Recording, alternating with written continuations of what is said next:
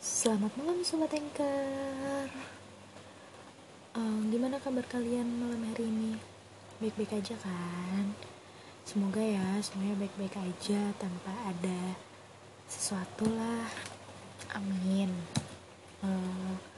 Di sini gue tadinya mau podcast bareng sama partner podcast gue, tapi ternyata terkendalanya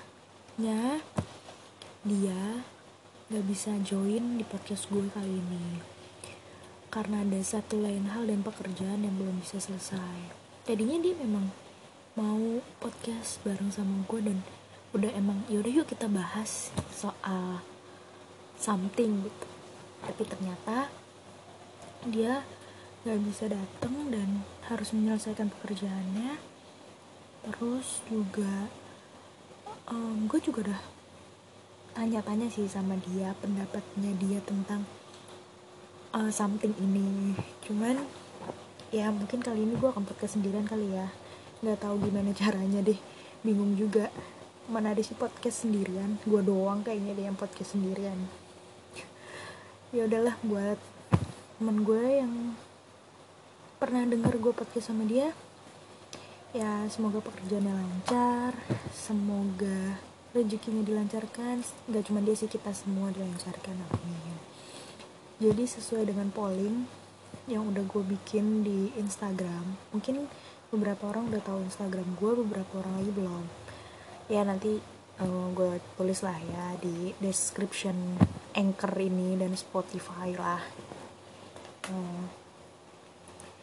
Jadi gini, sesuai dengan polling, banyak banget yang milih, 80% lah milih untuk buat bahas something ini. Somethingnya tuh ya yang lagi banyak diperdebatkan lah sama anak-anak muda, sama gak cuma anak muda sih, maksudnya kayak yang lebih tua pun juga apa sih artinya bertanya-tanya soal something inilah gitu kan. Jadi di sini gue mau bahas soal ghosting.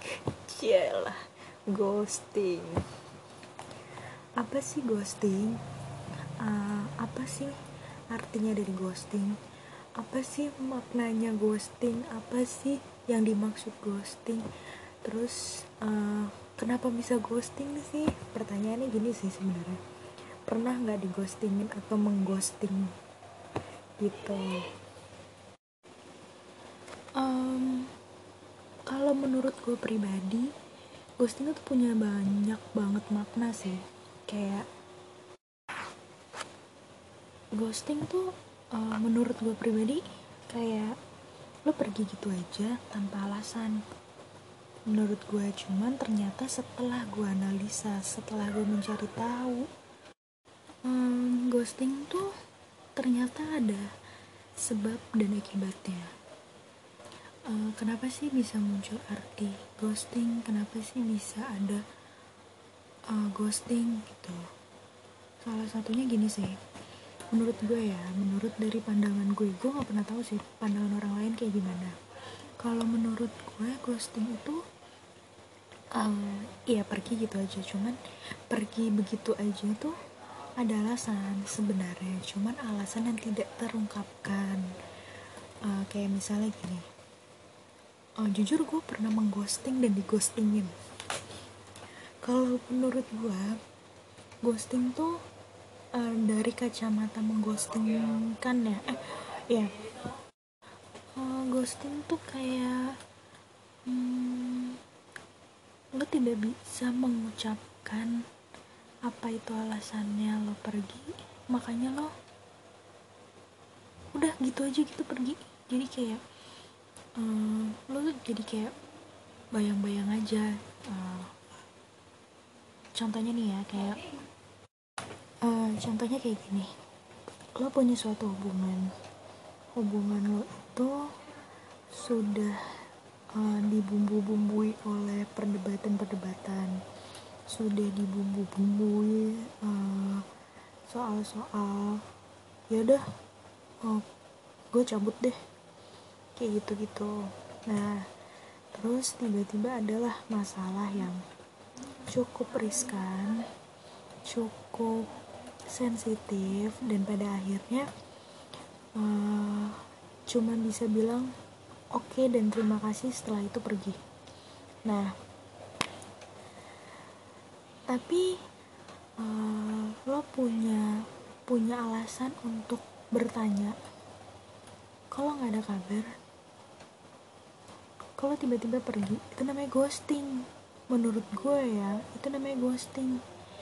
Tiba-tiba nggak ada kabar, tiba-tiba ngilang gitu aja, terus nggak kasih alasan atau nggak pamit, itu namanya ghosting. Tapi kalau di dalam hubungan kayak pacaran, ghosting itu diibaratkan putus tanpa berbicara.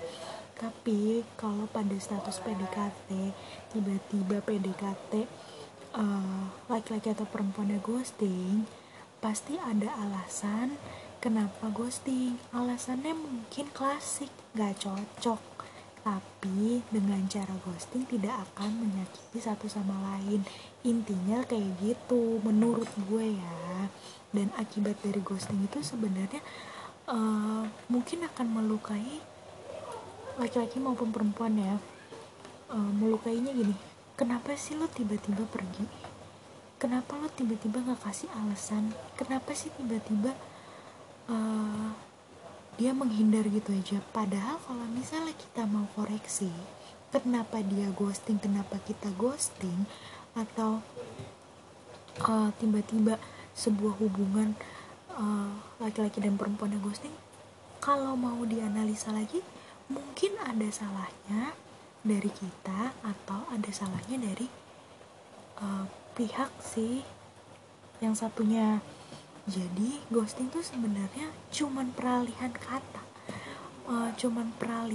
kata atau bagaimana cara seseorang pergi tanpa harus berbicara, dan itu cuma meninggalkan bayang-bayang aja. Kenapa gue bisa bilang itu meninggalkan bayang-bayang aja? Karena kita selalu terus bertanya kenapa tanpa menemui alasannya. Padahal kita sendiri tahu apa alasannya mereka ghosting, apa alasannya kita ghosting gitu. Jadi gini ya, buat gue pribadi, gue lagi di ghostingin nih pada saat ini. Gue memang lagi di ghostingin, dan gue coba berpikir dan nalar antara hati dan pikiran gue harus seimbang. Sekarang gini, kenapa gue dighostingin? Oke, gue coba lihat mundur lah sedikit. Kenapa ya bisa gue dighostingin? Salah gue di mana nih? Toh itu juga sebenarnya buat kita koreksi diri dan koreksi buat hubungan selanjutnya gitu kan. Dia ghosting, dan gue mengkoreksi diri gue, kenapa dia ghostingin gue nih. Mungkin gue ada salah, mungkin dia merasa tidak dihargai, dia menolak, merasa ditolak, merasa tidak dihargai, merasa tidak dianggap, merasa tidak jadi bagian gue. Gue juga nggak tahu, cuman gue berpikir ada hal yang bikin dia sakit dan dia nggak pernah mau ngomong itu apa. Mendingan dia cabut tanpa alasan, dan bukan cabut tanpa alasan sih, cabut tanpa ngomong kalau misalnya ada salah gitu kan. Cuman sekarang gini, salah atau benar sebenarnya laki-laki dan perempuan itu sama, punya kesalahan dan punya benarnya. Cuman di sini kalau memang gak bisa mengungkapkan sebuah alasan kenapa harus pergi, ya setidaknya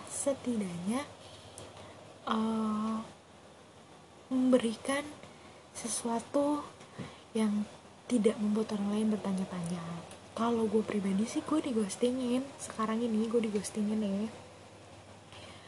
tanya, bukan gue tanya sama dia, tapi tanya sama diri gue sendiri gini, salah gue apa ya gue dighostingin gitu.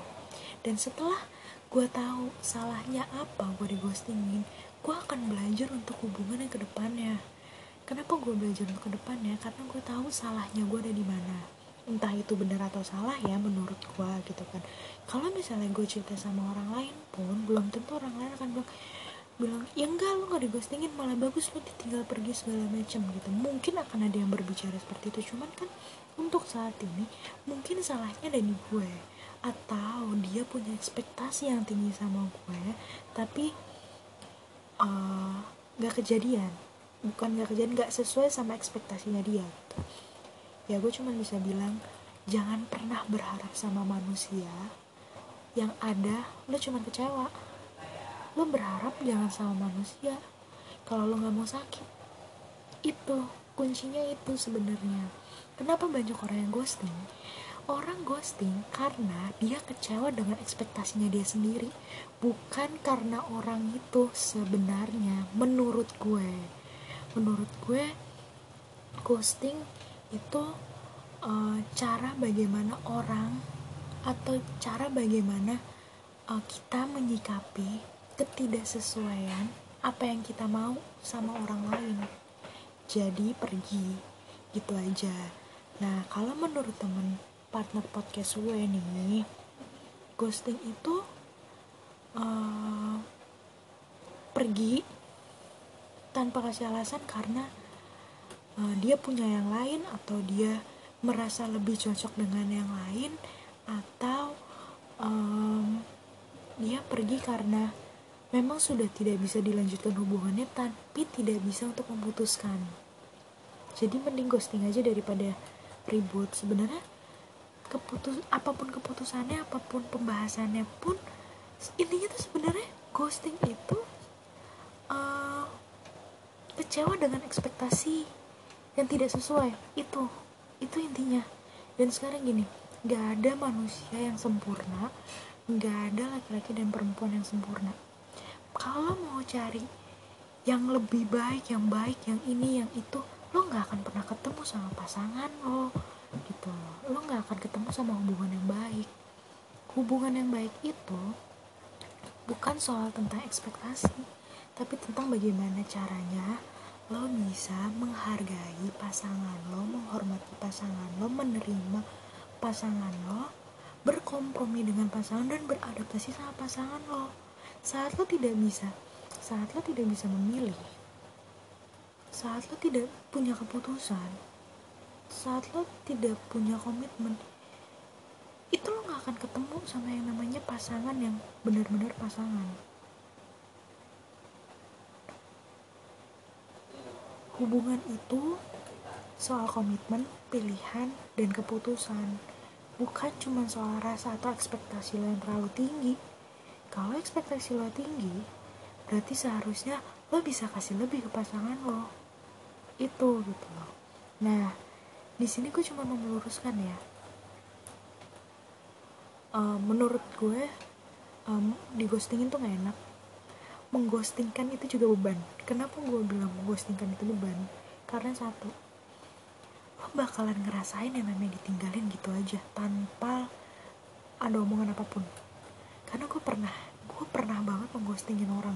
Tiba-tiba gue pergi gitu aja tanpa ngomong apapun, dengan alasan gak pas lah sama gue, gak sesuai lah sama gue. Ternyata itu salah, menurut gue itu salah.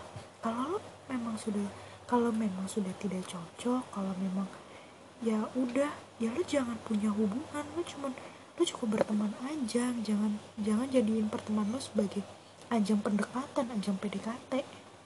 Kalau lo gak bisa terima kekurangannya gitu. Terus juga kenapa mengghostingkan jadi beban? Karena apa yang lo tabur itu yang lo tuai. Lo pasti bakal akan ngerasain yang namanya dighostingin dari akibat lo mengghostingkan, menurut gue ya. Dan banyak orang-orang yang kecewa sama hal itu. Sebenarnya lo gak perlu kecewa sama hal kayak gitu, dighostingin dan apapun itulah ya. Buat gue gini, lo tahu baik dan buruk, berarti lo tahu mana orang yang beneran mau ngejalanin sebuah hubungan, mana orang yang cuma mau main-main doang sama sebuah hubungan.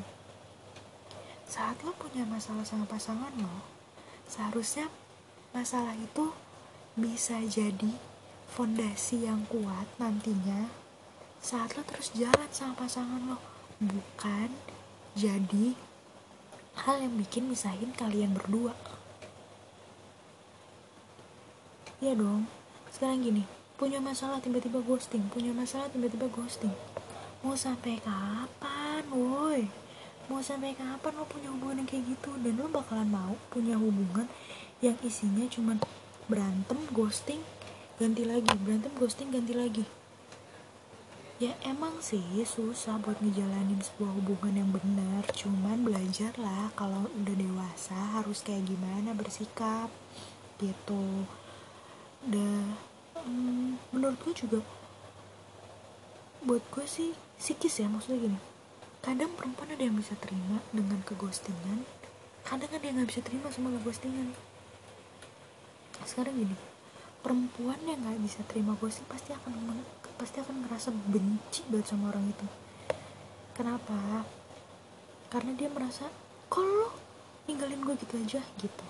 Tapi saat laki-laki dan perempuan merasakan ghosting dan mengoreksi dirinya, pasti akan tahu alasannya apa sih, dan lo gak akan pernah nyalain keadaan, dan gak akan pernah nyalahin diri lo sendiri, dan gak akan pernah nyalain orang lain. Tapi itu buat ajang koreksi. Oh ternyata dia ghosting ke gue karena gue salah melakukan sikap ini. Berarti gak semua orang harus diperlakukan sama ya gitu. Dan jangan terlalu banyak menaruh ekspektasi yang tinggi sama orang lain, dan jangan bergantung atau menggantungkan kebahagiaan kita ke orang lain. Karena yang bisa bikin kita bahagia, yang bisa bikin kita happy, yang bisa bikin kita ngerasa kita dicintai diri kita sendiri, bukan orang lain gitu. Jadi di sini gue cuma mau bilang, intinya nggak perlu ngerasa sedih, kecewa, marah atau apapun karena dighostingin atau mengghostingkan. Sekarang gini aja, koreksi diri lo, termasuk gue, koreksi, terus ubah ekspektasi lo terhadap orang lain, dan cintai diri lo sendiri, bahagiain diri lo sendiri. Saat lo bahagia dan lo ketemu orang lain, seharusnya lo akan tambah bahagia, bukan tambah kecewa atau tambah sakit. Jadi mulai sekarang belajar untuk koreksi diri, turunin ekspektasi lo yang tinggi itu ke orang lain, jangan mengharapkan apapun sama orang lain, cintai diri lo sendiri, hargai diri lo sendiri, buat bahagia diri lo sendiri. Di situ lo akan ketemu mana orang yang harus berjalan beriringan sama lo, dan mana orang yang bukan gak pantas ya, mana orang yang belum mau untuk beriringan berjalan bersama dan bahagia sama lo. Gitu aja. Jadi ini anchor soal ghosting gitu. Jadi jangan pernah ngerasa insecure, jangan pernah ngerasa kecil hati, gue di ghostingin, gak perlu. Jadi gak perlu ngerasa kecewa. Bahagia itu bukan karena orang lain, tapi bahagia karena diri sendiri. Dan thank you semuanya yang udah mau dengar. Semoga membantu kegalauan-kegalauan tentang ghosting. Jadi gue cuma pesan, bahagia karena diri sendiri, bukan karena orang lain ya. Terima kasih Sobat Anchor untuk malam ini. Besok kita lanjut untuk bahas yang lain. Selamat malam Sobat Anchor. Semoga kalian yang mendengarkan kabarnya baik-baik aja ya, pasti dan harus baik-baik aja. Malam ini sih aku cuma mau cerita sih, bukan ngelanjutin juga sih, tapi kayak ada hasil dimana setelah aku berpikir aku dighostingin, ternyata ada banyak hal yang bisa diambil dari hal tersebut. Aku pernah cerita, pernah podcast, aku inget banget, itu di bulan Maret aku bikin podcast sendirian yang aku lagi bahas tentang ghosting. Dan pada waktu itu juga sebenarnya aku lagi dighostingin sih sama orang itu. Ya, waktu pas di ghostingin itu sih sempat mikir ya, sempat yang kok gue di ghostingin sih, apa sih salah gue, kenapa, kurangnya apa, sedangkan aku sudah berusaha untuk memberikan sesuatu yang baik, mungkin bahkan yang paling baik dari aku untuk dia. Cuman pada akhirnya dia ngeghostingin aku. Cuman ya nggak apa-apa sih sebenarnya, itu buat koreksi aku, kenapa orang itu bisa melakukan ghosting itu ke aku. Jadi awal ceritanya, aduh mau ketawa, jadi awal ceritanya itu aku itu ketemu sama dia di kafe tempat aku sering kesana, nggak jauh dari rumah juga sih, jadi kayak enak aja tempatnya. Udah gitu aku suka ngopi di situ, suka dengerin musik juga di situ. Awalnya sih hubungannya baik-baik aja. Pertama ketemu fun, enjoy, yang nyaman sih gitu. Tapi lama-kelamaan tuh setelah 1-2 bulan kok aku punya feeling something yang gak enak nih. Kayaknya ada hal yang ditutup-tutupin nih gitu. Sampai pada akhirnya aku terakhir ketemu dia itu, aku janjian lah di kafe yang dimana aku suka ke situ. Aku janjian sama dia jam 5 sore. Ternyata dia harus pergi ketemu sama temannya di hari itu. Jadi yaudah kita jalan jam 7 ya, nanti aku jemput lagi di sini. Oke. Akhirnya aku nunggulah di kafe itu. Tadinya aku sendiri, terus akhirnya teman aku datang buat temenin aku. Dan setelah itu nggak lama kemudian dia telepon aku dan bilang aku masih ada di sini dan gak mungkin ketemu lagi, kita jalan karena sudah terlalu malam, dengan alasan seperti itu. Itu terakhir kalinya aku ketemu sama dia sebelum dia benar-benar mengghosting aku. Ngeghostingnya itu kita juga sebenarnya udah kontekan juga udah jarang-jarang banget. Sehari bisa cuma 2 kali chat, atau nggak chat sama sekali 3 hari 2 hari. Itu sih udah ya udah nggak intens lah kayak awal-awal gitu ya. Awalnya dia bilang ya kalau kita punya pasangan kan kita pasangan, jadinya kita harus tahu gimana harus terbuka. Tapi nyatanya ada hal yang ditutup-tutupin juga gitu. Nah, singkat cerita di awal April, tepat di tanggal 1 April malam jam 12 itu aku bikin status lah di Instagram. Aku bilang semoga bulan April ini semua kembali baik, semua kembali normal, kembali karena aku menganggap dia adalah support sistem aku yang benar-benar bisa support aku dalam keadaan apapun ya, karena aku tahu dia sebenarnya orang yang baik sekali dengan siapapun lah, termasuk sama aku, termasuk sama teman-teman aku juga. Pokoknya sama sekelilingnya dia baik.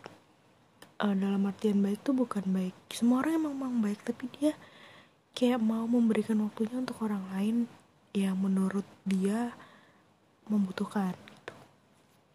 Nah, singkat cerita di tanggal 1 April itu kan ya aku bikin status di Instagram, semoga jadi hari yang paling baik, jadi bulan yang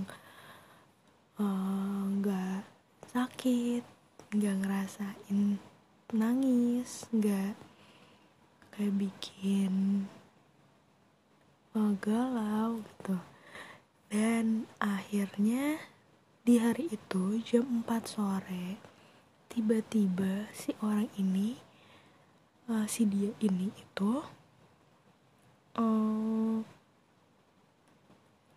kirim teks ke aku, tanya kamu lagi di mana. Dan pada hari itu juga aku emang nggak ngomong sama dia awalnya kalau aku ke kafe itu.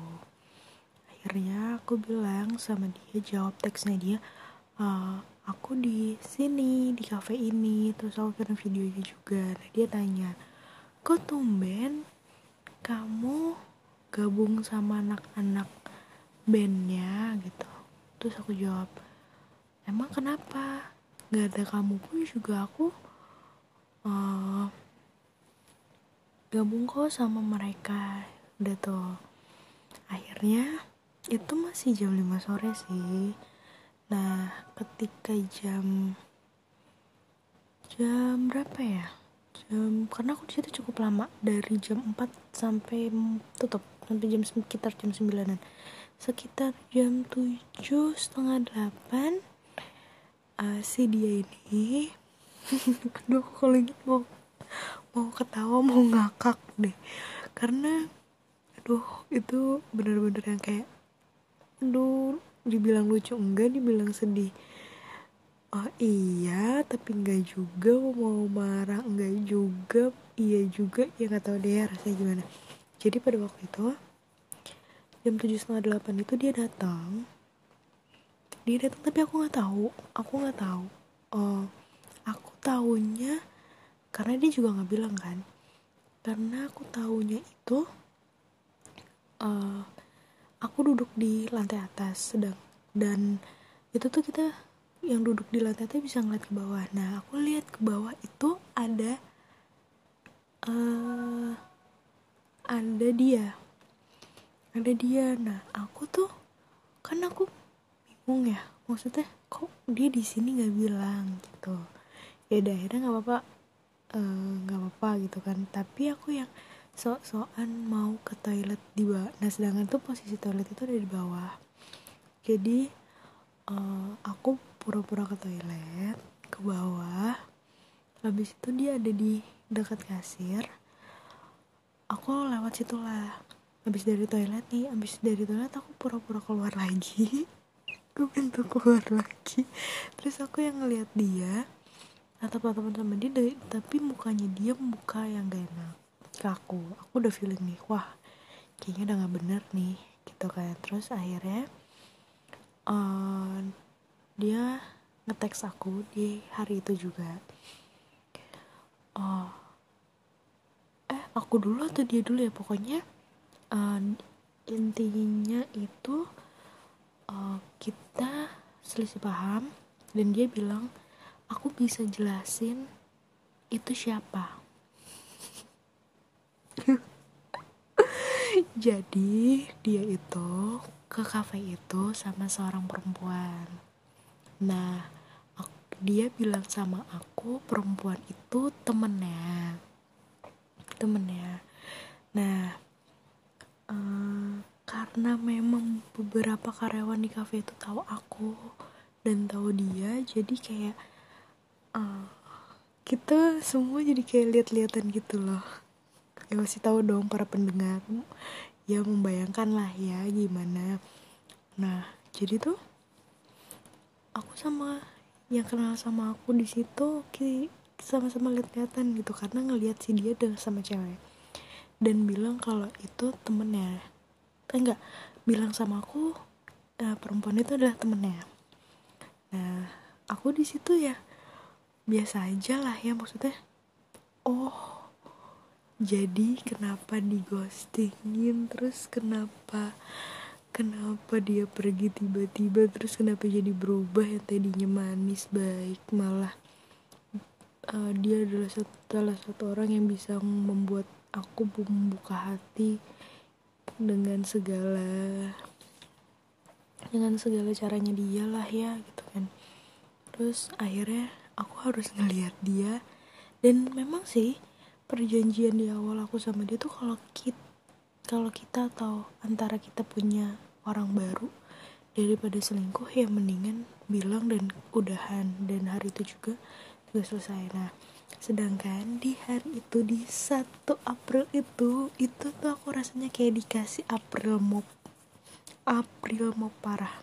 Jadi si dia ini, si laki-laki ini yang ghostingin aku ini bawa perempuan itu dan mengaku di depanku perempuan itu adalah temannya. Dia sama sekali gak menyapa aku, tidak nyamperin aku, tidak ngomong apapun, tapi dia teks aku. Nah di situ kan band yang ada di kafe itu, terus orang-orang yang ada di kafe itu juga kayak karyawannya juga tahu aku, tahu dia juga. Nah pada waktu itu mungkin aku lagi campur di mejanya si band itu dan beberapa karyawan situ lah, gitu. Terus dia juga sempat ke meja itu juga ngobrol, tapi aku sama dia pura-pura gak kenal karena ada si perempuan itu. Nah terus yang bikin aku merasa dikecewakan gak sih sebenarnya, merasa kayak ini beneran April Mop nih tanggal 1, serius kayak gitu. Jadi si salah satu temennya dia ini nanya, mana pacar lo? Dan si cowok ini bilang dong, tuh pacar gue di belakang sana yang pakai baju warna biru dress. Sedangkan gue kan nggak pakai dress, waktu itu gue cuma pakai kaos sama celana pendek, simple lah gitu kan. Di aku yang denger itu aja yang kaget dong, wow segitunya ya gitu kan. Oke, baiklah. Nah dari situ aku ngeteks dia lah pas udah pulang. Aku ngeteks dia, aku bilang so thank you so much for everything, udah ngajarin ini banyak hal ini itu, kalau punya hubungan nih lo punya hubungan yang benar, jangan lo jadiin dia kayak lo jadiin gua gitu, pokoknya intinya gitulah. Jangan ghosting, dan gue bisa lihat mata dari si perempuan itu kalau kayak gimana. Udah nih akhirnya dia sama sekali nggak balas teks gue, hilang gitu aja.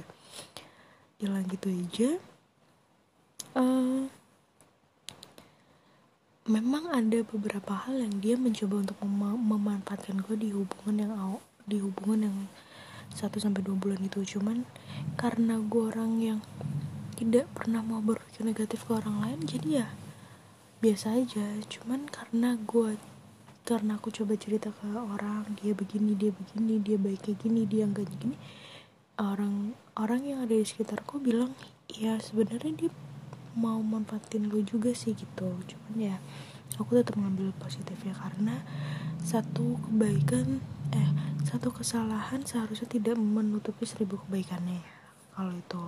Kalau menurut aku itu. Terus di April itu akhirnya aku sama dia bener-bener lost contact itu. Jadi April sekarang bulan Mei, di bulan Mei ya. Nah, di bulan Mei pas puasa apa udah selesai puasa ya, pokoknya masih di bulan inilah, itu dia kirim teks ke aku. Dia bilang kayak gini sama aku, aku minta maaf banget ya sama kamu dengan semua kesalahan aku,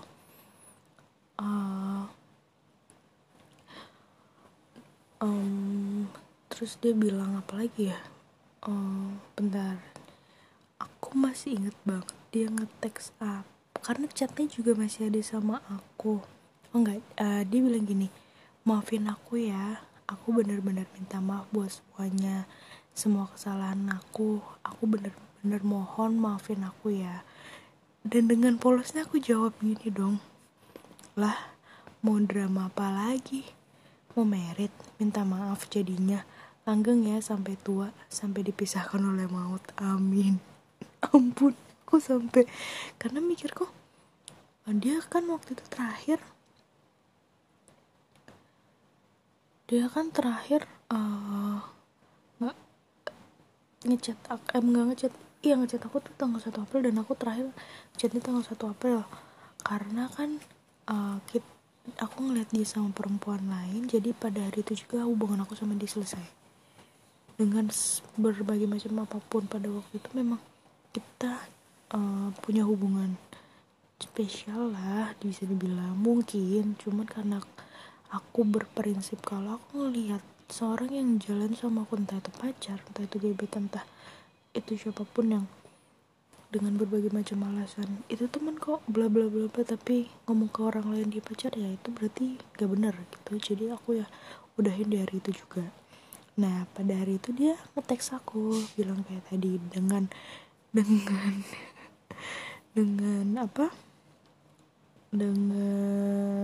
polosnya aku jawab langgeng ya sampai dipisahkan oleh maut. Dia bilang no, mau minta maaf aja, aku harus gimana supaya bisa dapat maaf dari kamu gitu kan, aku lagi ada masalah besar hubungan. Terus aku jawab yang ada masalahnya itu, terus aku tanya hubungannya sama aku apa, dijawab nggak ada.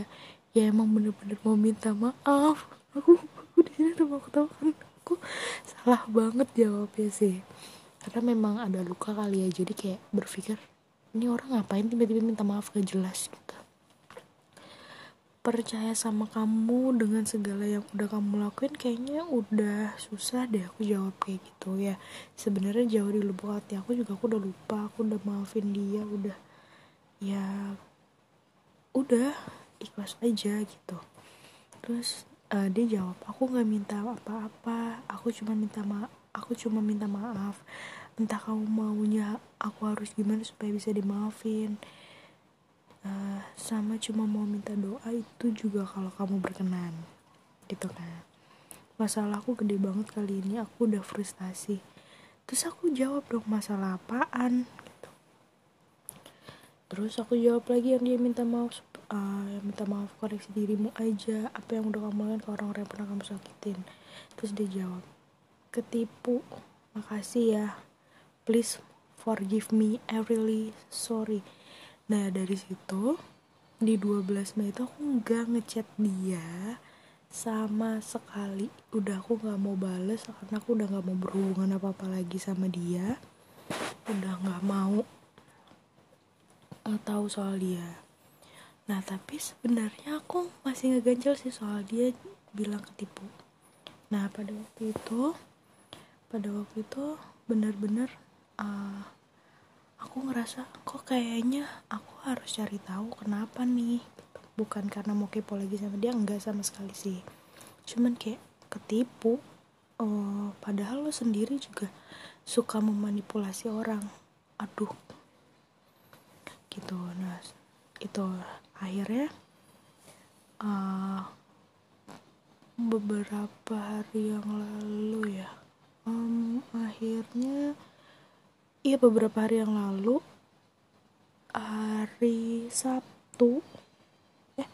hari Minggu, aku ingat hari Minggu,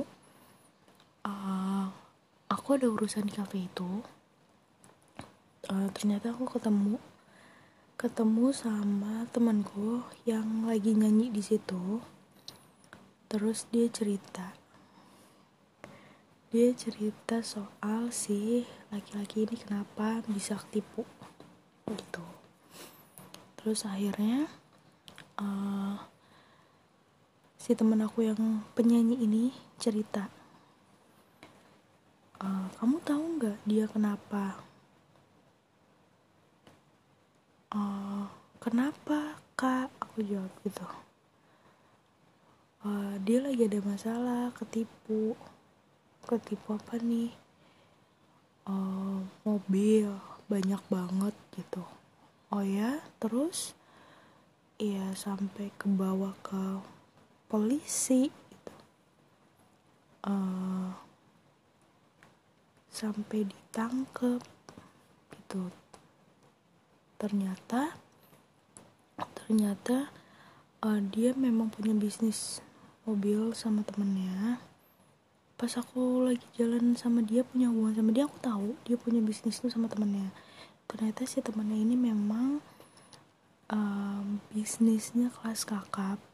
Jadi aku nggak tahu sih, aku bener-bener nggak tahu kalau soal itu, soal dia punya usaha itu.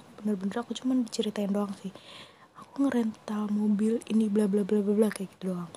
Nah terus si teman gue ini cerita,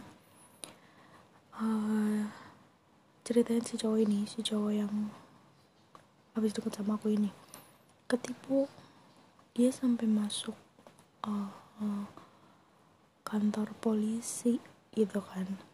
Aku kaget dong. Hah? Seriusan, Kak? Soalnya beberapa waktu lalu dia ngechat aku, dia ngirim teks ke aku. Dia bilang minta maaf, sampai please.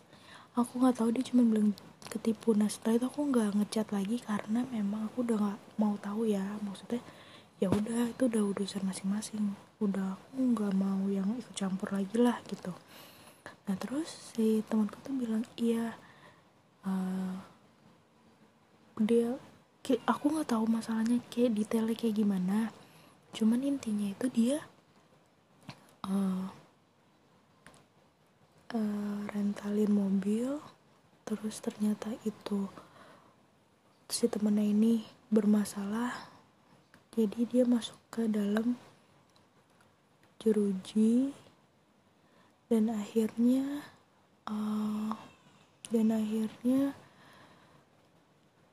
keluar dengan jaminan. Nah di sini tuh aku sampai beneran deh, aku tuh sampai detik ini pun masih merinding. Kenapa aku semerinding itu? Karena satu, kalau misalnya aku masih jalan sama dia, mungkin aku akan masuk juga untuk diinterogasi, entah jadi saksi entah apapun, karena punya sebuah hubungan sama dia. Terus yang kedua, caranya Tuhan buat pisahin aku sama dia emang sakit banget. Tapi dengan lihat dia bawa perempuan dan bilang itu pacarnya, sedangkan kita punya hubungan yang pada waktu itu ya semua orang sebenarnya tahu kita deket, kita punya hubungan yang spesial segala macam gitu. Itu tuh sakit banget rasanya. Dan yang aku kagetin tuh, yang bikin aku merinding sampai sekarang tuh, gila ya, gue punya hubungan yang sebegitunya, terus gue harus dipisahin dengan cara yang paling sakit, tapi endingnya gue tahu kenapa gue harus dipisahin dengan cara yang sakit. Karena kalau gue tetap sama dia, tetap terus jalan sama dia, mungkin gue nggak akan sadar ini kalau tangan Tuhan tuh bekerja.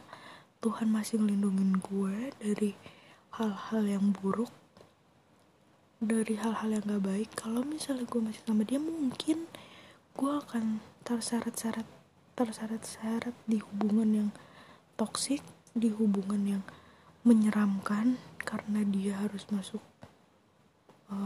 penjara karena sebuah masalah. Karena si temanku ini bilang siapa yang pun yang berhubungan sama dia akan dilacak, akan kelihatan, akan tahu siapa. Dan pada waktu itu aku punya hubungan yang cukup spesial loh gitu loh. Dan aku bener-bener amat sangat bersyukur banget bisa pisah sama dia. Oh thanks God. Ternyata Tuhan tuh bener-bener yang ngejagain banget. Dan saat kita ikhlas menerima apa yang sudah dilakukan orang lain dan kita tidak membalas, hasilnya akan lebih baik, lebih indah, lebih bikin kita tuh percaya, oh ternyata Tuhan kasih sakit itu bukan untuk bikin kita kehilangan arah, tapi membuat kita kembali ke arah yang benar, walaupun memang caranya sakit. Terus juga Tuhan ngajarin kita tentang keikhlasan, tidak mendendam, tidak menghakimi. Mungkin awalnya kita menyalahkan Tuhan, aku menyalahkan Tuhan, kenapa sih gue harus sakit lagi bla bla bla. Tapi ternyata rasa sakit itu, dan sekarang aku percaya rasa sakit yang Tuhan kasih itu untuk kebaikan, bukan untuk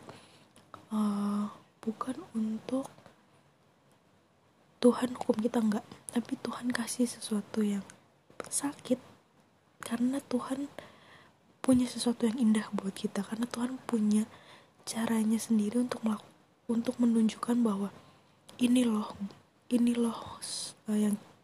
yang Tuhan mau kasih, bukan orang itu loh yang mau Tuhan kasih nih. Kamu bisa lihat gimana Tuhan bisa jagain kamu dari berbagai macam hal. Di sini tuh gak cuman aku belajar ikhlas, gak cuman belajar menerima, gak cuma belajar mengampuni, memaafkan apapun, tapi belajar sadar ternyata Tuhan itu benar-benar sayang banget sama umatnya gitu. Jadi setelah aku tahu aku putus, aku nggak sama dia, ternyata dia kayak gitu, yang aku tuh benar-benar bersyukur banget sama Tuhan. Thanks God, thanks, karena benar-benar iya dipisahinnya sakit dengan ngeliat dia sama perempuan, tapi endingnya sebahagia itu, seindah itu. Dan wow, gila sih, gila, amazing banget, udah gak bisa berkata-kata apa-apa. Dan saat minggu kemarin aku ketemu sama dia, sama temanku itu, aku sampai yang gak bisa ngomong apa-apa, yang Kak, gila ya kalau misalnya gue masih sama dia, gue jadi apa ya? Kalau misalnya gue nggak kayak, kalau misalnya gue masih kayak kemarin gimana ya? Tapi beneran deh, Tuhan baik banget. Gue dipisahinnya iya sakit, tapi abis itu gue dapetnya indah banget, dan tidak terjerumus ke tempat yang salah gitu loh. Gila, gue mendingan dikasih sakit deh, endingnya enak, daripada lu dikasih enak terus tapi endingnya lu sakit. Dan gue percaya dua hal yang Tuhan kasih. Yang pertama, 2 tahun lalu gue mau married, tinggal tunggu hari H, ternyata gue harus menyudahi semuanya, gagal. Dan yang kedua adalah hari kedua adalah bulan Mei, yang itu adalah hari yang Tuhan kasih lagi buat kebaikannya buat hidup gue gitu. Jadi gue percaya sesuatu yang baik pasti akan datang, sesuatu yang indah pasti akan tepat pada waktunya. Dan gue percaya nggak muluk-muluk mintanya, cukup bersyukur setiap hari.